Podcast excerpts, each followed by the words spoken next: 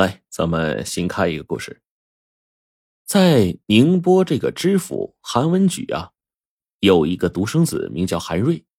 哎，这韩公子长得不仅是容貌俊美，而且文武全才。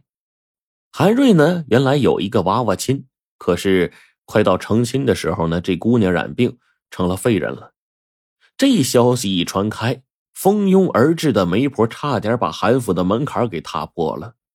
韩文举夫妇啊，挑了又挑，选了又选，最终相中了赵员外的千金赵秀云。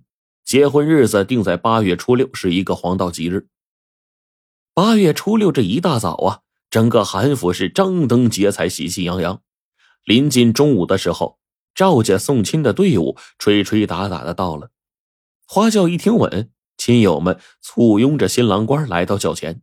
在大家的喝彩声中，韩瑞轻轻的掀起了轿帘这轿帘才掀到一半，一股诡异的幽香就飘出来了。韩瑞朝轿子里的新娘子小声呼唤着：“娘子。”新娘赵秀云盖着红盖头，纹丝不动。韩瑞就以为她没听见呢，于是把头啊探进轿子里，又呼唤一遍。这新娘子还是没反应。韩瑞用手碰了碰她。催促着说：“哎，娘子，快下轿啊！”赵秀云还是声息全无。这下韩瑞急了，抬手掀开了新娘的红盖头。这盖头一揭开呀，韩瑞就失声尖叫：“我的妈呀！”众人不知缘故，纷纷聚拢过来。大家往花轿里一瞅，吓得毛骨悚然的。几个胆小的妇女当场昏过去了。都只见花轿里的赵秀云口眼歪斜，面目狰狞，已经。死了，喜事儿变成了丧事儿，参加婚礼的人顿时一哄而散。赵秀云上花轿前还是活蹦乱跳的，一眨眼的功夫啊，却死于非命了。这让韩赵两家万分的震惊。韩文举当了多年的地方官，办案经验丰富，他一见新娘死状痛苦，料定其中必有隐情。韩文举先是找到赵员外了解情况。秀云是不是患有什么顽疾啊？这一会儿你可别瞒我啊！韩文举单刀直入的问。赵员外是声泪俱下呀：“ 我女儿一向好端端的，哪有什么顽疾呀？”听了这话，韩文举立刻命仵作来验尸。仵作也不敢怠慢，使出浑身解数，细细的验起来。然而验尸的结果令人沮丧，在赵秀云的身上没有发现任何的异常。韩知府虽然是满腹狐疑，却也无可奈何。他以意外死亡的结论，匆匆结了案了。转过年儿，韩家又放出风声，说要给儿子呀择一个佳偶。这一回呢，提亲的媒婆不像是上次那么多了，但还是络绎不绝的。韩文举夫妇挑了绸缎庄黄掌柜的女儿玉娥，婚期定在九月十六。但令人意想不到的是，韩公子的第二次成亲和上次如出一辙。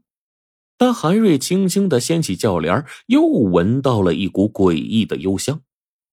接着，他就见红盖头下的新娘同样是口眼歪斜，面目狰狞，而仵作验尸的结果和上回也一样，嘛都没发现。那这一下，整个宁波城都轰动了呀！老百姓们议论纷纷，说韩府啊是被恶鬼缠上了，喜事登不了门；也有的说是韩公子命里克妻，新娘子娶一个死一个，娶一对死一双。对此，韩府上下是人心惶惶啊！韩文举夫妇更是忧心如焚，韩夫人成天为儿子呀抹眼泪呀，韩知府也是唉声叹气的。韩文举明知事情有蹊跷，却一筹莫展。韩瑞就提醒父亲，他两次掀轿帘的时候，都闻到了一股诡异的幽香，闻之令人阵阵寒意。韩文举对这个疑点很重视，琢磨了好几个通宵，又派人多方打探，最终还是一无所获，案子呢也就不了了之了。从此以后，媒婆们再也不敢来韩府了。韩瑞虽然是一表人才，但是没有一个姑娘敢嫁给他。一晃呢，韩瑞就到了二十五了。无论如何也该成亲了。韩文举夫妇花重金央求媒婆啊为儿子说亲，可是结果一事无成。这一天，韩文举正在书房里面长吁短叹呢，忽然家人来报说门外有一个万盛镖局的于七姑求见。一听到“于七姑”这三个字韩文举立刻眉头紧皱，挥了挥手，从牙缝里蹦出俩字儿：“不见。”话音未落呢，忽然听到“哎呀呀”的一片哭喊声传来。韩文举朝门外这么一看。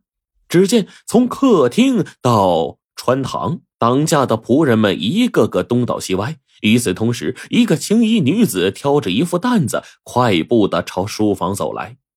来人正是万盛镖局的掌柜于七姑。这于七姑出身武林世家，从小练的一身好功夫。